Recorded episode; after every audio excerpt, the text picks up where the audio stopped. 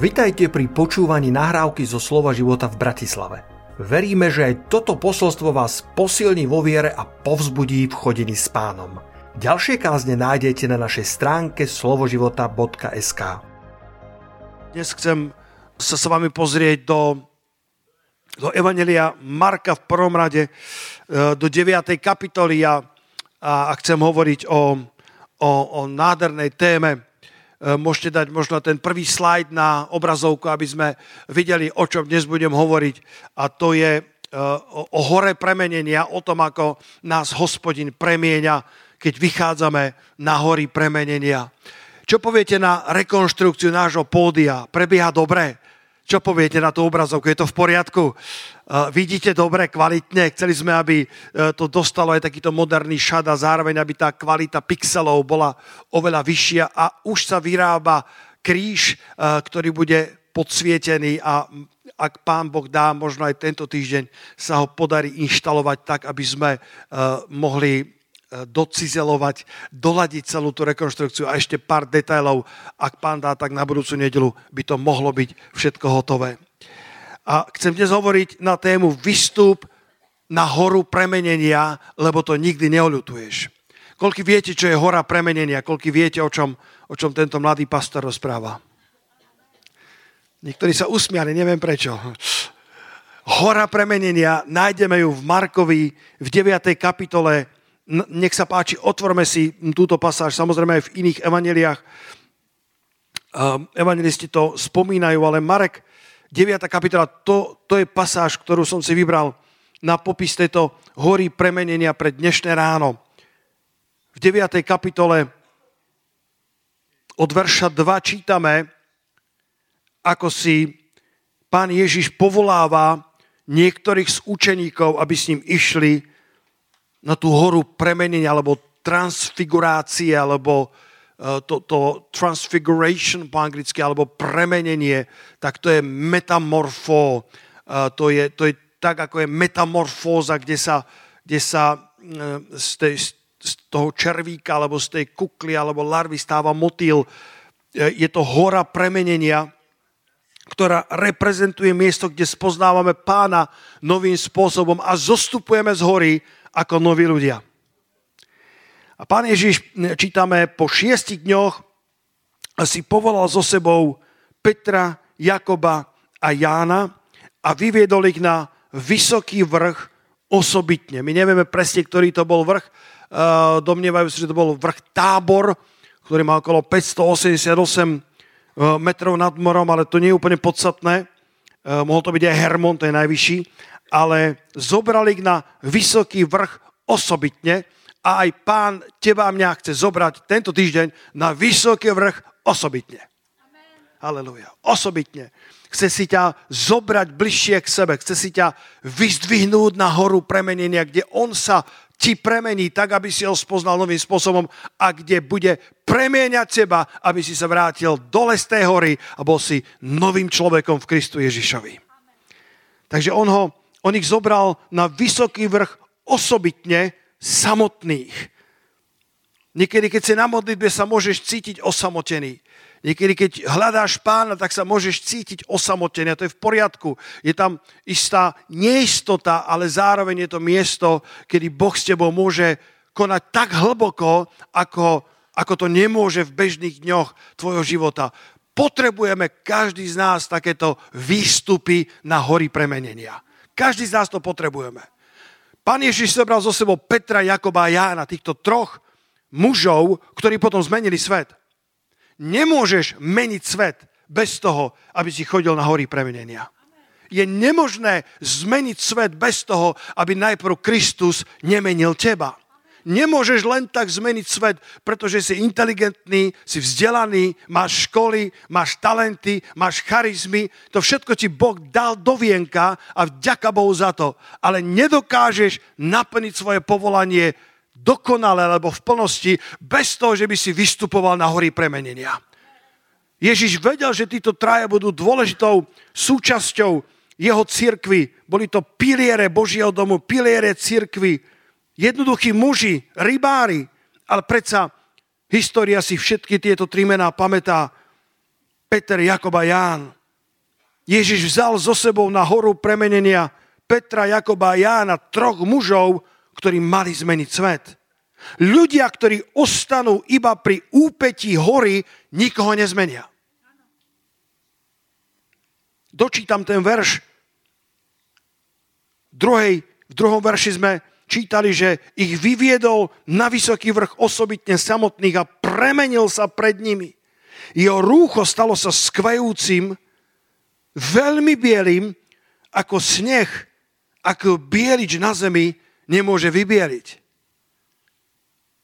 Tí chlapi videli už veľa vecí, ale toto bol šok pre nich. Preto povedali, pane, postavme tu tri stány, pretože sa zjavil ešte aj Eliáža, Mojžiš a Ježiš im vysvetľuje, alebo nebeský otec im dotvrdzuje, že zabudnite na tri stány. Ježiš Kristus je všetko vo všetkom. On je ten, ktorý hodný slávia. Jeho rúcho sa stalo skvejúcim. Ježiš sa premenil pred nimi a ukázal im plnú svoju slávu. Žehnám ti, aby si takto počas postu uvideli Ježiša Krista v tom skvejúcom sa rúchu, v tej plnej sláve, ktorú naozaj má. Aby si mohol vojsť do tohto roku s vierou v Ježiša Krista, ktorému nič nebude nemožné v tvojom živote. Koľko z vás veríte v moc modlitby a postu? Koľko veríte, je na čase, aby církev znova objavila to tajomstvo modlitby a postu? Je to tajomstvo, ktoré menilo históriu. mám, mám to niekde inde v poznámke, ale poviem teraz, uh, neviem, či ste počuli ten príbeh z Texasu, skutočný príbeh. Uh, stavali, uh, stavali bar, ktorý mal pritiahnuť stovky návštevníkov k alkoholu a k ďalším nerestiam a bol jeden texaský zbor, ktorý sa rozhodol, že to nedopustí. Tak sa začal postiť a modliť a horlivo vyhlásili post, modlitbu a ten vedúci tej reštaurácie sa to dozvedela a vznikol spor, pretože vedel, že tá církev si to nepraje, pretože církev chcela chrániť to územie, ktorým pán Boh dal, aby to bolo územie Božieho požehnania. A tak sa horlivo postili a modlili a skutočne sa stalo zázrak, niečo nevysvetliteľné, že tesne pred otvorením toho nového baru udrel do neho blesk a bar zhorel. Církev chválila pána, ako už dávno nie. Sláva ti, oče, budeme sa postiť a modliť aj za iné veci. A ten vedúci baru bol strašne nahnevaný z toho. A tak ich zažaloval. Zažaloval církev, že mu spálili reštauráciu. A jeho žaloba bola, kvôli ich postom a modlitbám udrel blesk do reštaurácie, do mojho baru a preto mi musia zaplatiť náhradu. A fakt sa to dostalo na súd a, a tá církev si povedala, my nebudeme platiť nič. A tak dali námietku, že oni za to predsa nie sú zodpovední. A som to čítal niekde, aj som počul to svedectvo, že ten sudca zobral do svojich rúk papiere a povedal, tak toto je veľmi predivný prípad, to som dlho nevidel. Máme tu, máme tu majiteľa baru, ktorý má obrovskú až absolútnu vieru v moc postu a modlitby. A potom tu máme církev, ktorá sa postia modlí, ale absolútne neverí, že post modlitba niečo spôsobia. Ako to mám rozhodnúť? Církev nechcela platiť žiadnu náhradu, tak insistovala, tvrdila, že my nemáme nič spoločné s tým bleskom. My sme sa postili a modlili, ale blesk to bola iba náhoda. Ale dobre vedeli, že to bola Božia odpoveď, ale nechceli platiť. A moja otázka dnes je, nakoľko veríme, že ešte stále pôst a modlitba môžu zmeniť naše dejiny, našu históriu, našu budúcnosť, naše rodiny, naše zdravie, naše financie. Halelúja. Koľký z vás veríte v moc modlitby a postu? Halelúja. Pán Ježiš zobral týchto, týchto troch mužov, ktorí mali zmeniť históriu, aby sa pred nimi premenil, aby im ukázal, aký naozaj je. A potom, keď zostúpili z hory, tak stretli ostatných deviatich apoštolov. Pozri sa na to, to je stále Marek 9. kapitola od 14. verša. A keď prišli k učeníkom, videli veľký zástup okolo nich a zákonníkov dohadovať sa s nimi. A hneď celý zástup, keď ho uvideli, prelakli sa a pribehnúc pozdravili ho. Opýtal sa tých zákonníkov, čo sa s nimi dohadujete? A jeden zo zástupov mu odpovedal, učiteľu, doviedol som k tebe svojho syna, ktorý má nemého ducha. A kdekoľvek ho pochytí, trhá ho a idú mu peny. Škrípe zubami a schne. A teraz ide tá časť verša, ktorú nemám rád. A povedal som tvojim učeníkom, že by ho vyhnali, ale nevládali. Taký tragický verš. Povedal som tvojim učeníkom, aby oslobodili môjho syna, ale oni nevládali. A teraz počujte toto zjavenie, ktoré som prijal. Ježiš trávil hodiny s otcom a stačilo mu pár minút na vyslobodenie toho mladíka. My trávime pár minút s otcom. A treba nám hodiny, kým niekomu pomôžeme, ak vôbec. Ježiš trávil čas so svojim otcom často. Ježiš sám chodil často na osobitné miesta. Pozri sa do Marka 1. kapitoly, pomôžte mi na tom krásnom monitore, nech to tam vidím, Luboško, už keď je tam. Marek 1. kapitola, myslím, že to bol verš 33, ktorý hovorí o veľkom prebudení, ktoré mal náš pán v Kafarnaume. Bol som tam, teda nie vtedy, ale bol som v Izraeli, kde sú, kde sú, kde sú pozostatky eh, toho, toho mesta Kafarnaum, ktoré bolo jedno z, z najväčších miest Galileje toho času. To je Marek 1. kapitola, verš 33. A celé mesto bolo zhromaždené pri dveriach. Buď to bol Petrov dom, alebo to bol uh, dom pána Ježiša, pretože, uh, pretože bolo obdobie, kedy nemal kde skloniť hlavu, ale, ale zároveň je napísané v Markovi v druhej kapitole, že sa zišlo celé mesto k jeho domu. Ježiš bol zaopatrený od otca. Dosť na tom, že celé mesto bolo zhromaždené pri dveriach a pán uzdravil mnohých nemocných, mnohých strápených rozličnými neduhami, aj mnoho démonov vyhnal a nedal démonom hovoriť, lebo ho znali. A potom čítame ďalší verš. A ráno, veľmi skoro, ešte za noci, vstal, vyšiel a odišiel na pusté miesto a tam sa modlil. Nezostal ukolísaný svojim úspechom, ale veľmi skoro ešte za noci. Veľmi skoro ráno. Ešte za noci vstal, vyšiel a odišiel na pusté miesto a tam sa modlil. A potom vedel, čo má urobiť ďalej. Nech nám Boh dá milosť, aby po tomto týždni sme vedeli, čo máme urobiť ďalej. Pretože my sme obdarovaní ľudia. V tejto generácii, aj mladá generácia, ktorí ste Y, alebo generácia Z, alebo teraz je nejaké nové, aké najnovšie, úplne nové vymysleli, to je jedno. Ste veľmi, Michal, ste veľmi obdarovaná generácia. Môžete robiť toľko vecí, ale otázka je, čo Boh chce, aby ste urobili, pretože v Markovi v prvej kapitole Ježiš spravil niečo, čo bolo čo bolo nečakané, pretože mal veľké prebudenie. Biblia hovorí, že uzdravil mnohých, ktorí boli chorí rozličnými chorobami. Bol expertom na tuberkulózu, bol expertom na chromosť, bol expertom na rakoviny, bol, bol ten, ktorý, ktorým dorastali dokonca končatiny, lebo čítame, že Ježiš uzdravoval aj zmrzačených.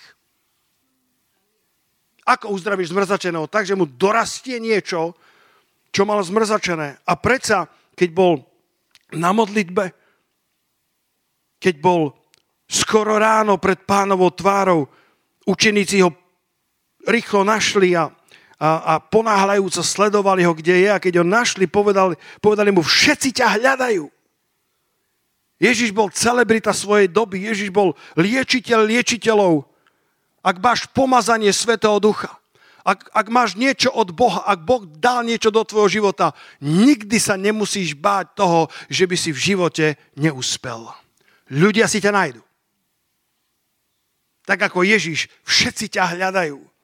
Všetci chcú tvoj dotyk. Pane, videli, čo si včera robil. Celé mesto je vzbúrené. Celé mesto hovorí o tom, že, že, že Mesiáš prišiel medzi nami.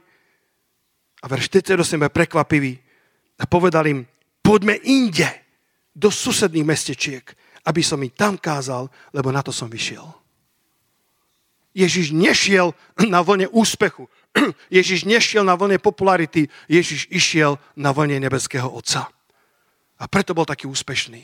Preto bol nakoniec taký, taký e, že, že, na čokoľvek položil ruky sa mu podarilo, pretože trávil dostatočne času s otcom, aby potom za pár minút urobil to, čo by iným trvalo hodiny, týždne alebo mesiace. Keď ideme na horu premenenia s Kristom, tak poprvé vidíme nášho pána plného slávy, plného moci. Oveľa ľahšie sa nám verí, oveľa ľahšie sa nám dôveruje za naše prielomy, lebo sme ho videli, ako bol premenený na, na, na, tú, na tú realitu toho, kým naozaj je. Ale takisto sa vraciame z tej hory my sami premenení. Keď vyšiel Mojžiš na vrch e, premenenia, ak tak poviem, tak to nájdeme v druhej Možišovej, v 34.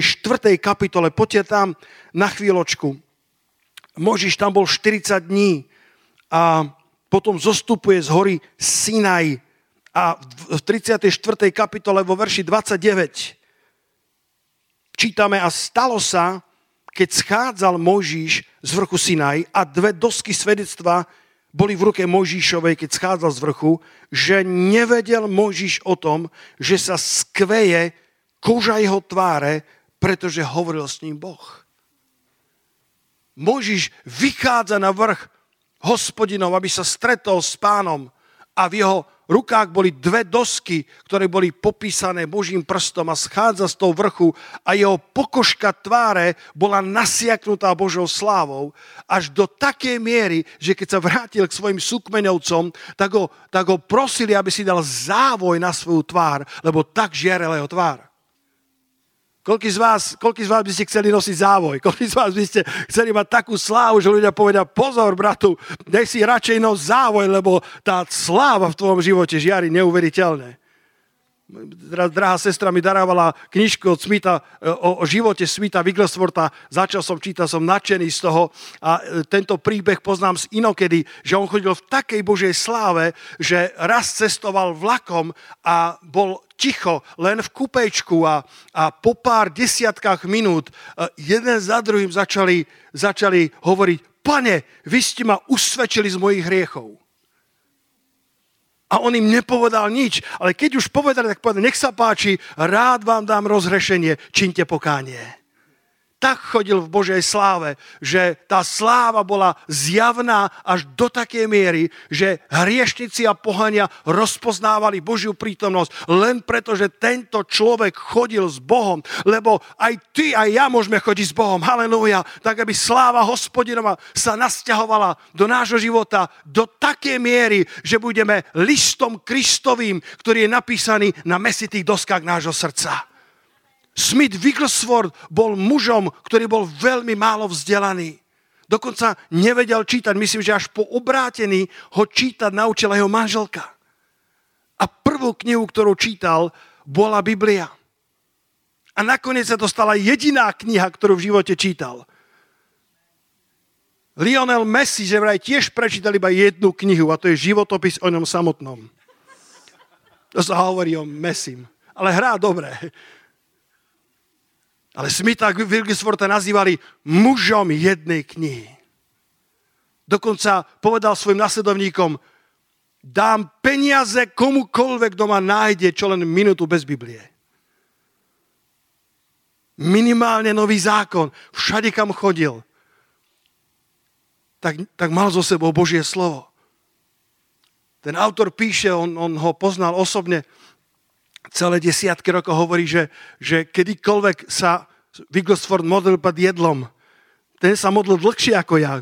U nás častokrát nechcú, aby som sa modlil pred jednom, lebo to trvá dlho. Treba sa modliť za Afriku a za Nový Zéland a za Grónsko a, a za Antarktídu. Tak Smith Wigglesworth sa vždy pomodlil veľmi kvalitnú modlitbu a potom mal väčšinou výklad Božieho slova a potom, keď sa najedli, tak povedal, tak sme sa nasítili naše tela a čo naša duša? Tak otvoril Božie slovo a dal krátku kázeň. Mužom jednej knihy Smith Wigglesworth bol mužom Biblie. Možiš sa vracia z tohto vrchu a jeho, jeho pokožka tváre žiarila pretože s ním hovoril hospodin. Čas, ktorý venuješ modlitbe, nikdy nie je stratený. Jeho tvár žiarila svetlom Božej slávy tak veľmi, že ho Izraeliti museli požiadať, aby si dal závoj. Často nevieš, čo všetko sa deje, keď tráviš čas s Bohom. Zistíš to až potom, ako z hory zostúpiš. Niekedy sa cítiš úplne osamotený a zdá sa ti, že je to strata času a že sa vôbec nič nedieje. Mojžišovi trval výstup a zostup nahoru 40 dní. A Boh s ním možno hovoril pár minút. Ale zmenilo to celý národ. Doniesol dve dosky popísané Božím prstom. Povieš, pastore, odkiaľ to máš? Druhá Mojžišova, 31.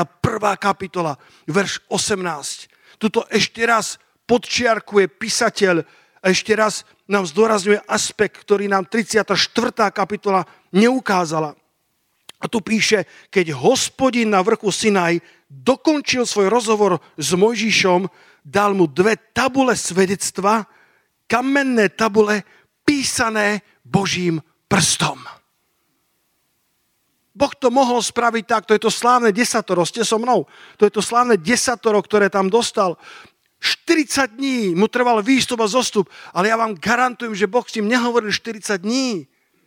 Boh s ním mohol hovoriť pár minút, ale tých pár minút zmenilo Možišov život. Tých pár minút spôsobilo, že pokožka jeho tvári žiarila slávou Božou, takže to ľudia pri úpetí hory nemohli minúť. Ľudia to videli. Ľudia povedali, Mojžiš bol s Bohom. Keď si naozaj s Bohom, nemusíš všetkým hovoriť, že si bol s Bohom. Ľudia to na tebe vidia.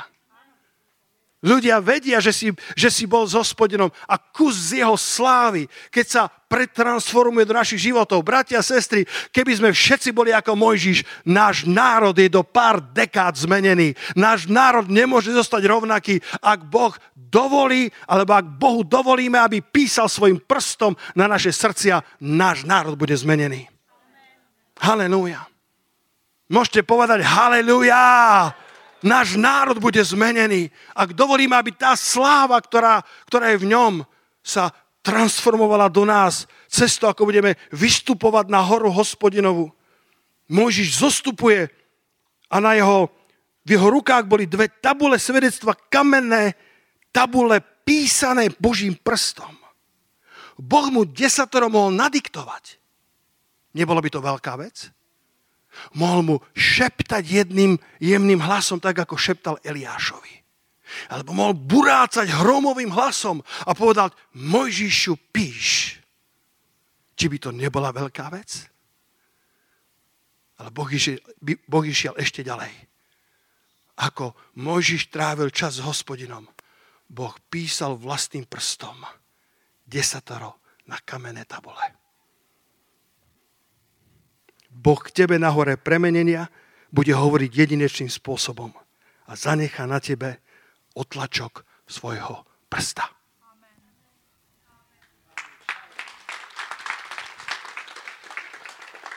Boh, boh dokáže na tebe zanechať otlačok svojho prsta. Tak by bolo zjavné, že si bol s Bohom. Tak by bolo zjavné, že tento človek chodí s hospodinom. A keď len kus jeho slávy sa preniesie do tvojho života, to stačí na to, aby si možno premenil svoju rodinu, možno premenil svoje okolie. Nemôžeme meniť tento svet bez toho, že by sme dovolili Bohu, aby menil nás. Nemôžeme byť world changers bez toho, aby sme vystupovali na horu premenenia, kde uvidíme nášho pána takého, aký naozaj je. Ale zároveň sa vrátime k úpetiu hory, k ľuďom, ktorí, ktorí, ktorí povedia, tento človek bol s Bohom. Tento človek chodí s Bohom. Kiež by to bolo znova v našej generácii. Koľko z vás veríte, že táto generácia znova potrebuje Božích mužov a ženy? Niekedy máme, niekedy máme toľko technológie, máme, máme toľko prístupov, toľko možností, že zabudáme na to kľúčové a to je, že církev, ktorá mení svet, musí chodiť s Bohom. Nevystačíme si so všetkým e, sociálnymi sieťami alebo so všetkými YouTube, my budeme potrebovať chodiť s Bohom. Mojžiš sa vracia z toho, z toho vrchu Sinaj a čítame zvláštne vyjadrenie, že Mojžiš nevedel o tom, že sa skveje pokožka jeho tváre. Mojžiš si to nebol vedomý. Mojžiš si nebol vedomý toho, koľko z Boha sa pretransformovalo do jeho života. A tak to býva. Veľkí ľudia častokrát nevedia o tom, že sú veľkí. Pokiaľ si myslíš, že si veľký, pravdepodobne nie si veľký. Veľkí ľudia sú tak pohltení kráľovstvom Božím. Veľkí ľudia sú tak plní Boha, že ani len nevedia o tom, že sú veľkí ľudia. Zvonku povedia, že toto sú veľkí ľudia. Ľudia, ktorých uvidia, povedia, na tomto spočíva ruka pánova, na tomto je sláva hospodinova. Možiš o tom nevedel. Možiš bol tak pohltený Božou slávou, že ani si neuvedomoval, koľko z Boha sa otlačilo na ňo a koľko z Božej slávy potom naspäť prináša k ľuďom, ktorí boli pri úpeti hory. Keď zostúpiš z hory, budeš poznačený. Keď ostaneš iba pri zástupe, bude ti chýbať Božia sila. Ježiš niekedy utekal od zástupov, aby prichádzal o samote k nemu, aby sa mohol vrátiť k zástupom v sile Ducha Svetého. Ľudia, ktorí zostanú iba pri zástupoch, sú ako učeníci, tí deviaci, ktorí chceli vyhnať démona, ale nevládali. Mali autoritu, mali poverenie a predsa nevládali, pretože neboli premenení na hore premenenia. Ešte raz poviem, Boh tebe na hore premenenia bude hovoriť jedinečným spôsobom a dokáže na tebe zanechať otlačok svojho prsta. Povieš si, pastor, ja nie som misionár, ja nie som taký, ako si ty, ja nie som taký, ako je, ako je neviem, Karl Severin, ja nie som taký, ako Daniel Kolenda. A ja ti chcem povedať, že nemusíš byť veľkým na to, aby si začal. Musíš však začať, aby si sa mohol stať veľkým. O, haleluja, kto povie haleluja na to? Nemusíš byť veľkým na to, aby si začal ten výstup. Musíš však začať ten výstup, aby si sa mohol stať veľkým.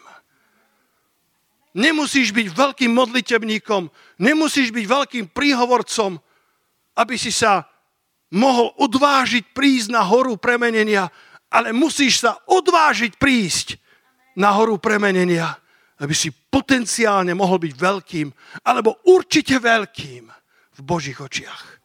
Určite veľkým v rámci tvojho svetého povolania. A ak musel prísť Peter, Jakob a Ján na horu premenenia, títo, ktorí naozaj menili svet, budeš to potrebovať i ty, i ja. A náš post a naša modlitba je volanie.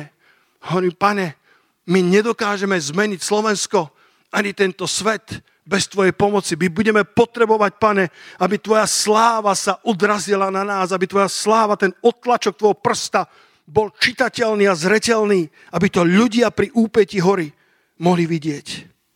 Často nevieš, čo všetko Boh tebe vykoná. Keď sa však z hory premenenia vrátiš, poniesieš novú úroveň slávy a pomazania, ktoré sa na tebe budú vidieť. Môžeš povedať niekomu vedľa seba, povedať, povedz, pastor hovorí o tebe. Pastor hovorí o, povedz, bude sa to vidieť na tebe. Bude sa to na tebe vidieť. Keď sa vrátime do Marka 9. kapitoly, iba jeden verš, aby som zakončil ten príbeh, je tam ten nádherný kontrast, kontrast troch učeníkov versus deviatich. Tí traja vystúpili na horu premenenia s Ježišom Kristom a boli premenení. Tí deviati zostali pri úpeti hory, pri zástupe a nevládali, aj keď mali autoritu a právomoc. A Ježiš nakoniec toho démona vyhnal v okamihu a povedal svojim učeníkom v 29. verši, ja som si to zobral z pravoslávneho prekladu, ktorý je teraz na Biblia.sk, tam to znie takto. Tento druh nemožno vyhnať ničím, iba modlitbou a postom.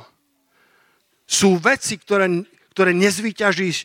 Sú, sú, sú druhy, sú, sú kategórie nepriateľa, sú kategórie poviazaní, sú kategórie útokov toho zlého, sú stratégie toho zlého, ktoré neporazíš inak iba modlitbou a postom.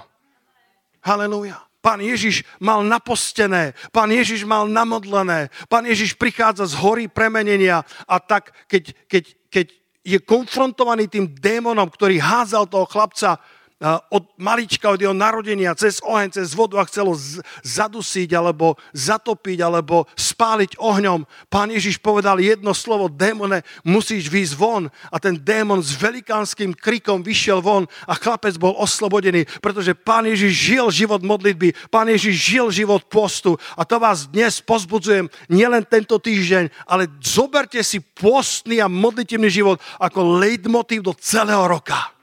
A keď budete potrebovať znova získať Božiu blízkosť, post je fantastický nástroj.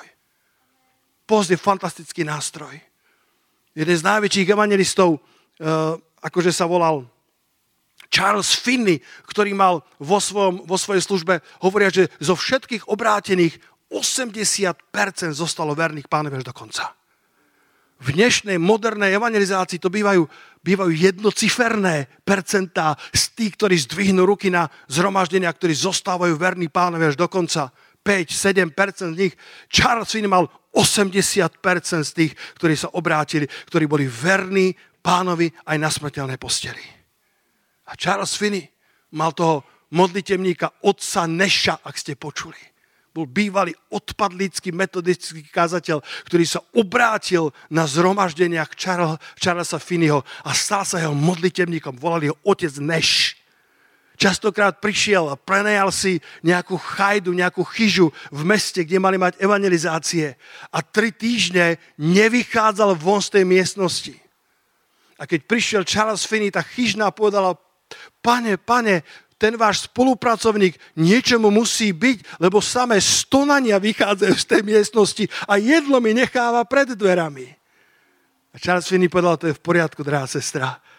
To len oroduje za duše v tomto meste.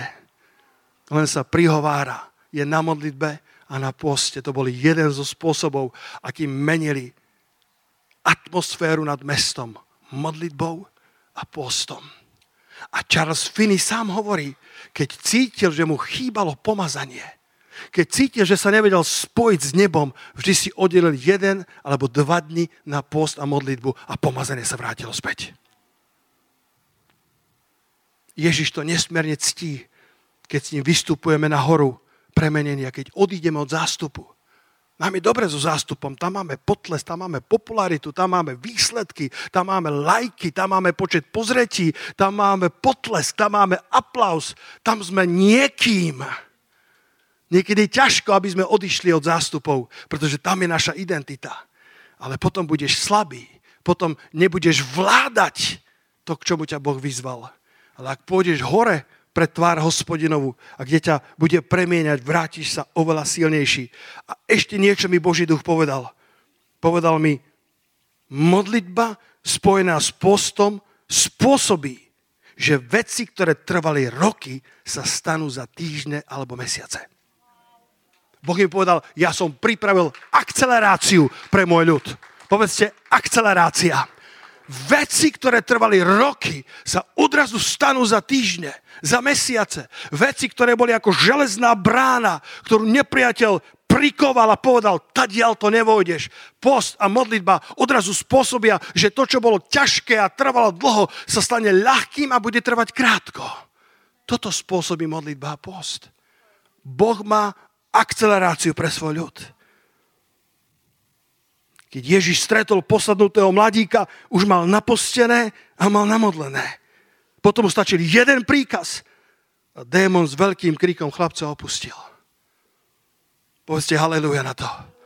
Keď trávime hodiny s ním, stačia nám minuty, aby sme vykonali Božie dielo. Keď trávime minuty s ním, trvá nám hodiny a niekedy sa, ma, sa nám nepodarí ľuďom pomôcť, pretože nám chýba jeho zmocnenie, jeho sila, jeho pomazanie, jeho sláva, jeho charakter. Wigglesford mal vieru ako málo kto v jeho generácii. Pre mňa to bolo jasné, pretože žil v slove. Žil v modlitbe. Žil v Božej sláve.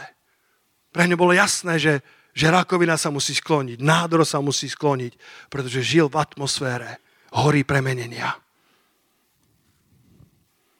Na záver, keďže nám končí čas, dovolte mi povedať poslednú myšlienku tohto rána. A tu nájdeme v zjavení Jána v 3. kapitole vo verši 8. Hlboko sa ma dotkol tento verš, ktorý poznám mnoho rokov, ale hlboko ku mne prehovoril. Pán Ježiš zanecháva v zjavení Jána odkaz siedmým cirkevným zborom. Poznáte ten, ten príbeh, ako sú tam rôzne zbory, ten, tá Laodicejská, tá Efeská a potom tam bola tá Smyrna, Tiatíra, Pergamona. A potom je tam jedna ku ktorej bol pravdepodobne najpozitívnejší. Filadelfská církev. Ja som hľadal na internete, čo to bola za církev. Skoro nikto nevie, čo to bola za církev, aká bola veľká, akých mala služobníkov. Ale pán Ježiš necháva odkaz. Toto nie je americká církev, aby ste vedeli, ale Filadelfia bola v Malej Ázii, v dnešnom Turecku a Filadelfia v Amerike je nazvaná práve cez prebudencov, ktorí si zobrali za vzor túto církev. A vo verši 8 v zjavení Jána 3.8 Pán Ježiš hovorí, znám tvoje skutky. Hľadal som pre tebou otvorené dvere a nikto ich nemôže zavrieť. Lebo máš malú moc. Vždycky ma to šokovalo.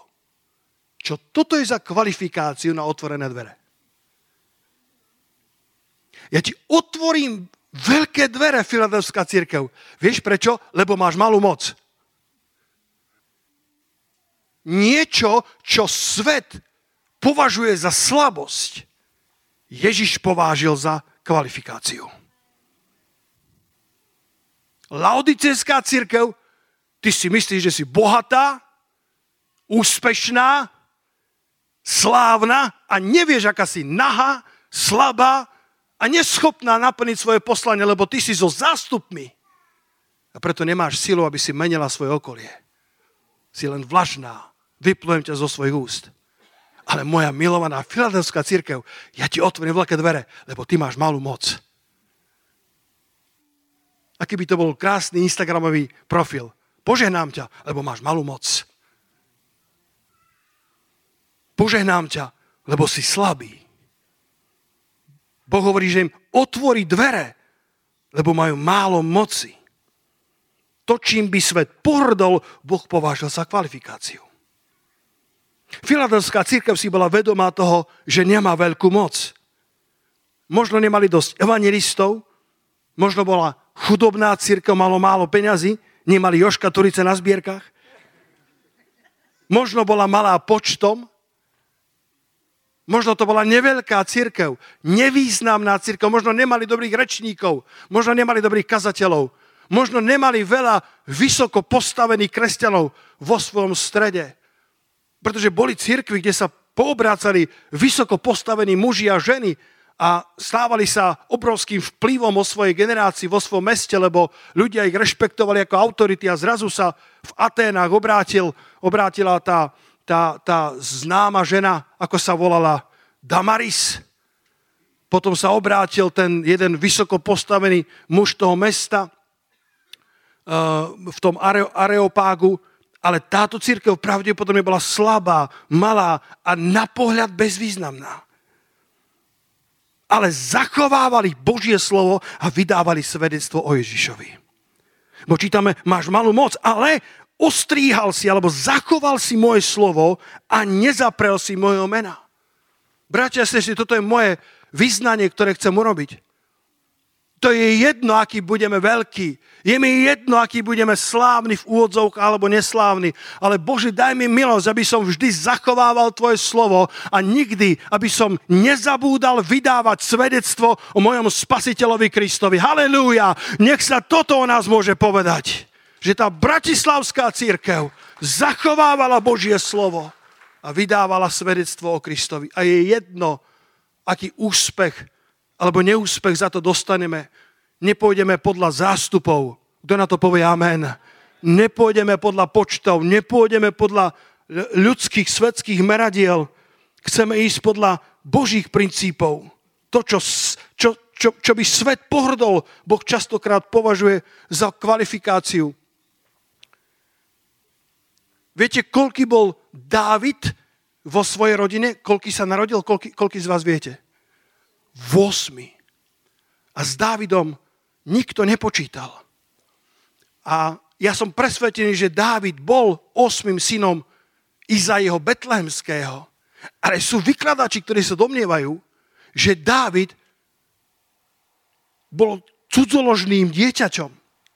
A domnievajú sa to, to samozrejme nevieme verifikovať, žalm 51, verš 7, ten slávny žalm, a kde Dávid činí pokánie, keď zrešil s Batšebou a hovorí, hľa v neprávosti som splodený a v hriechu ma počala moja matka. Čo samozrejme, my všetci sme narodení z hriešných rodičov, pretože skrze Adama všetci zrešili a skrze hriech prišla smrť, ktorá kráľovala nad všetkými ľuďmi. Je veľmi pravdepodobné, že tento verš je o tom, ale niektorí sa domnievajú, že aj preto Dávid nebol pozvaný na oslavu, lebo nebol skutočným synom. Bol ľavobočkom. Ale to nevieme verifikovať, ale chcem, e, ešte jednu vec by Boží duch povedal. Fú, tuto mám napísanú obráť svoje handicapy na víťazstva. Obráť svoje handicapy na víťazstva. Máte handicapy niektorí z vás? Dvaja? Štyria? 150. Obráť svoje handicapy na víťazstva. Dávidov handicap mohol byť, že bol ľavobočkom, nikdy nemal sedieť pri stole s rovnocennými dedičmi, pretože mohol byť splodený v neprávosti mohol byť iba adoptovaný, mohol byť iba ten, ktorého otec Izaj nakoniec prijal, ale Dávid obrátil svoj handicap vo svoje víťazstvo a začal sa lnúť alebo ťahať k hospodinovi. Začal hľadať Boha viacej ako ostatní. Mnoho veľkých božích ľudí dneska boli ľudia, ktorí boli diskvalifikovaní, handicapovaní a práve pre svoje handicapy vyhľadávali Božú tvár intenzívne viac ako iní. Ak máš handicapy, o to viac sa prilni k pánovi a on ťa môže zodvihnúť tak ako Dávida. Čítame, že ho zobral od tých pastierských, od tých účík válovou a urobil z neho kráľa Izraela. Boh ťa môže vziať a môže ťa povýšiť tak ako nikto iný. Halelúja. Koľky tužite po povýšení od hospodina. Biblia hovorí, že keď na ňom zostúpil Svetý Duch, keď ho nakoniec Samuel pomazal tým olejom, tak Biblia hovorí, že, že ho pomazal prostred jeho bratov. Tí mali spadnuté sánky. Náš maličký braček, ľavoboček, kráľom, to už sa Božie kráľovstvo naozaj zošalelo. A Biblia hovorí, že Svetý Duch na ňom zostával od tej chvíle až navždy. Obráť svoje handicapy na víťazstva. Smith Wigglesworth, ktorý nevedel čítať, bol negramotný, obrátil svoj handicap na jedno obrovské víťazstvo a stal sa mužom jednej knihy. O Beethovenovi je známe, že ohluchol, keď mal 28 rokov. Ludwig van Beethoven už nepočul dobre. Písal svojim priateľom, prosím, nikomu to nerozprávajte, ale ja strácam sluch niekoľko rokov, myslím, že dva alebo tri roky, sa stránil akýchkoľvek uh, so, sociálnych vzťahov, pretože nechcel, aby zistili, že, že hluchne. Keď si hudobný skladateľ a zistia, že si ohluchol, stračíš robotu. On to písal potom vo svojich niekde pamätiach, že, že, že táto, tento handicap sa dá v inom povolaní, ale v mojom nie. A potom, keď tu a tam hral na klavíri, tak do toho búchal ako zbláznený, pretože nepočul tie tóny. A tak búšil do toho. A do 15 rokov ohluchol a bol hluchý ako peň. 40 44 ročný nepočul vôbec, ale absolútne nič. A svoje najlepšie sonáty urobil ako hluchý. 9. symfónia, Óda na radosť, to skomponoval ako hluchý človek. Obráť svoje handicapy na víťazstvá. Dovol Bohu, aby sa ťa dotklo svojim prstom. Vtedy, keď si slabý. A na záver, zjavenie 3.8. Hľa, dal som pre tebou otvorené dvere. A nikto ich nemôže zavrieť. Nikto ich nemôže zatvoriť, lebo máš malú moc. A ostrihal si moje slovo a nezaprel si môjho mena. Ale verš 7 začína takto. Miško. A anielovi zboru vo Filadelfii napíš. Toto hovorí svetý, ten pravdivý, ktorý má kľúč Dávidov. Pozrite na mňa. Toto hovorí svetý, ten pravdivý, ktorý má kľúč Dávidov, ktorý otvára a nikto nezaviera. A zaviera a nikto neotvára. A tu pán Ježiš cituje Izajáša 22.22, 22, kde bolo predpovedané, že tam je nejaký Eliakim alebo kto, kto bol potomkom Dávida, ktorý má kľúč. Daj to tam, nech, nech vedia. A dám kľúč domu Dávidovho na jeho plece. Takže keď otvorí, nikto nezavrie. A keď zavrie, nikto neotvorí. A Boží tu klopal na moje srdce. A hovoril mi, Peter, nezabudni, že ja mám kľúče. Církev, nezabudni, že Ježiš má kľúče. Ty ich nemáš. Ak ti ich zverí, tak áno. Môže ťa použiť ako toho, ktorý otvorí dvere, rozumiete mi? Ale bez kľúča Dávidovho nikto z nás nedokáže otvoriť dvere, ktoré hospodin pre nás pripravil. Církev si môže, církev môže mať najlepší program na svete, môže mať najlepšie prednášky na svete. Môžeme mať také, taký Instagram, že nám bude závidieť na Gomez. Môže mať taký YouTube, že sa od nás bude učiť Hollywood.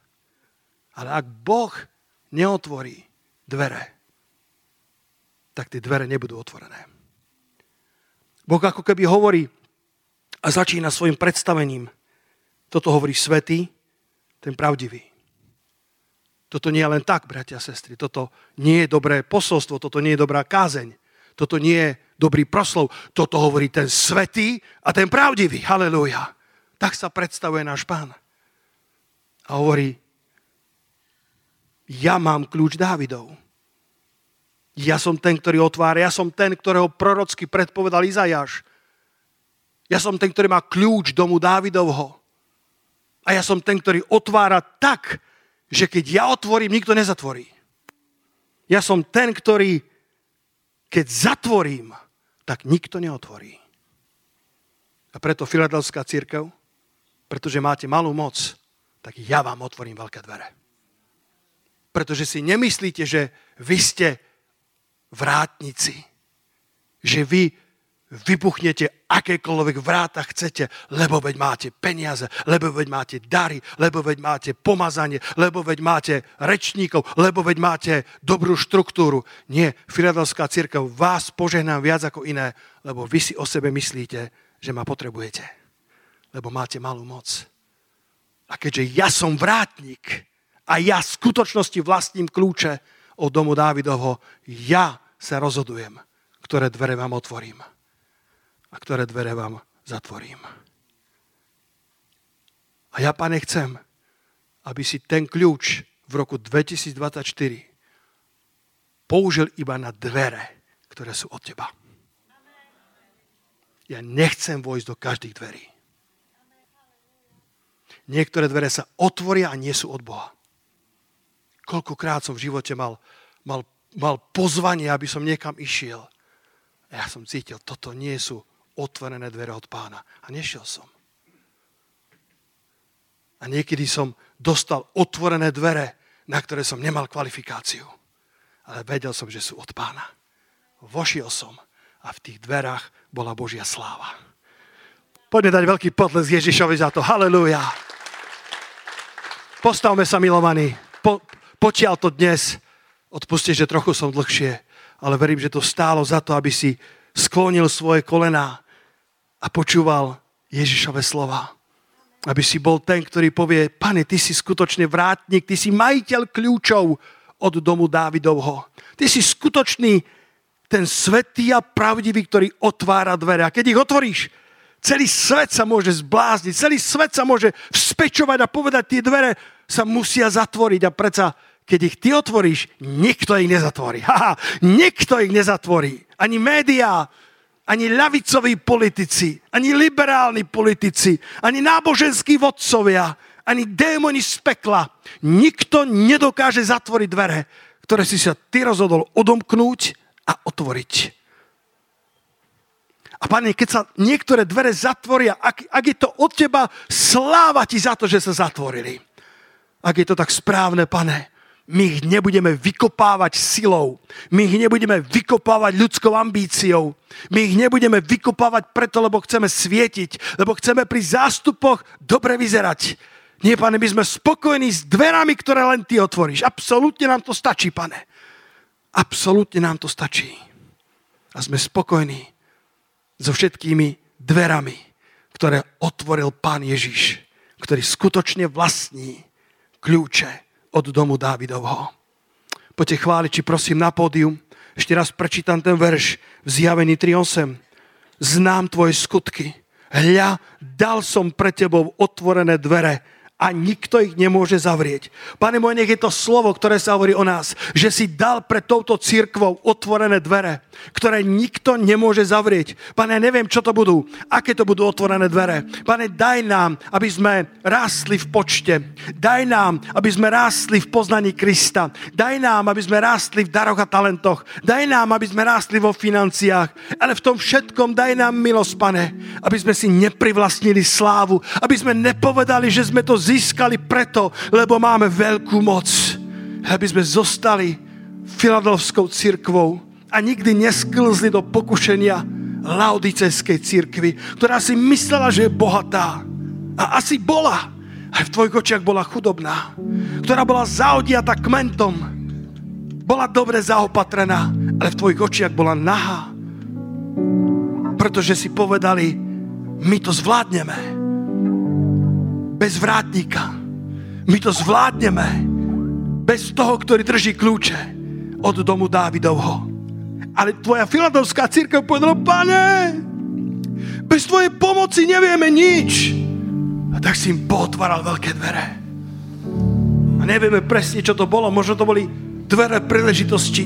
Možno to bolo dvere pre zvestovanie Evanielia. Možno to bolo dvere ku vysoko postaveným. Možno to boli dvere ku ku, ku celám väzňov, ktorí boli väznení démonmi. Možno to boli otvorené dvere k oslobodeniam, k uzdraveniam. Možno boli otvorené dvere k tomu, aby mesto Filadelfia počilo zväzť Evanielia. Možno to bolo otvorené dvere k tomu Dekapolis, k tomu 10 mestiu, pre ktoré Filadelfia bola vstupnou bránou.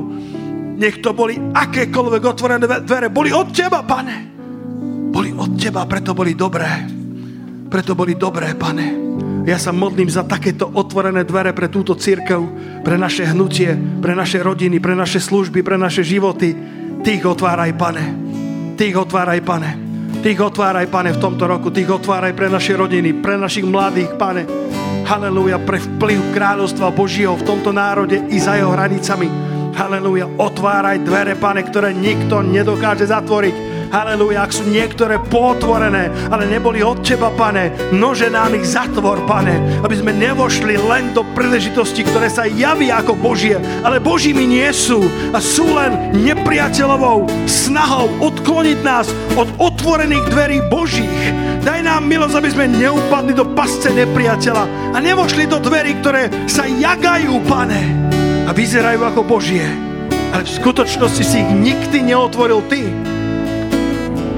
Daj nám, Pane, milosť, aby sme si zachovali pokorného ducha, pokorné srdce, aby sme nezabúdali vystupovať na horu hospodinovú, na horu premenenia.